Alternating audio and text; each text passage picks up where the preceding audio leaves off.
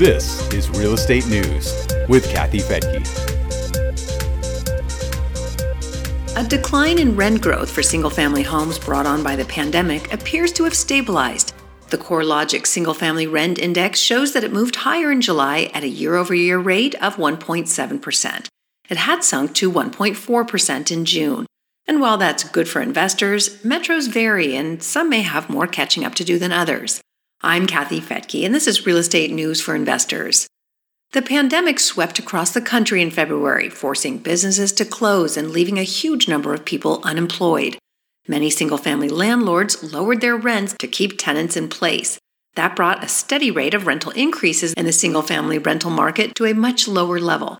According to data from CoreLogic, they were rising at an average of 2.9% during the first quarter of the year. From there, rents slid 1.7% in May and then 1.4% in June. By July, the economic reopening was well underway and single family rent growth returned to the 1.7% level. That's still below the level of growth at the start of the year, but it's a positive sign for the market. The World Property Journal suggests that the landlord's obligation to provide new safety measures has probably contributed to the rent growth slowdown.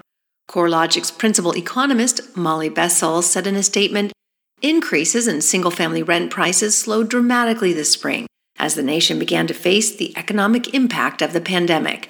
As job losses slowed in July, rent growth steadied. Looking forward, she says increases in rents should remain sluggish until the economy starts to experience unemployment gains. The data for this report is for July, and we're now seeing employment gains, so we should presumably get a good growth rent report for August. The national rate of unemployment for July was 10.5%. That's dropped down from 8.4% in August. CoreLogic is set to release rent growth numbers for August at the end of September. Meantime, it's important to note that both the jobless rate and the rent growth rate vary from market to market. At least some of the time, it also appears that those two coincide with each other. Los Angeles is one example with a high rate of unemployment and rent growth that turned negative in July.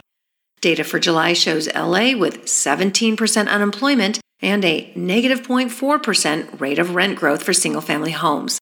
That's 3.7% lower than it was in July of 2019 and the biggest decline in SFR rent growth for the US. But it's not the worst. Honolulu gets that honor with a July rent growth rate of negative 1.3%. It also has a better unemployment rate than LA at 11.1%. So the idea that unemployment and rent growth track each other doesn't apply strongly in that metro.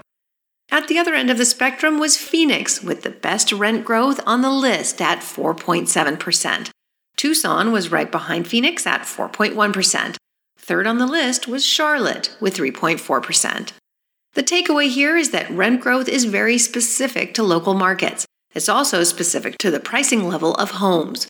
CoreLogic identified four tiers with the best rent growth performance among the lower priced homes.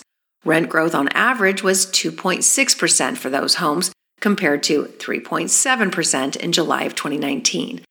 At the other end, rents for the higher priced homes were only up 1.4% in July compared to 2.5% last year. If you'd like to get a list of metro areas expected to have the best rental returns over the coming years, along with the potential for appreciation, visit newsforinvestors.com. It's free to join, and when you do, you'll get access to lots of market data, along with referrals to experienced builders, property managers, and real estate agents who can help you purchase and own rental properties in those markets. You can also sign up for our free live virtual event that we'll be hosting next Saturday, September 26th. I'll be moderating a panel, which is usually one of our most popular webinars.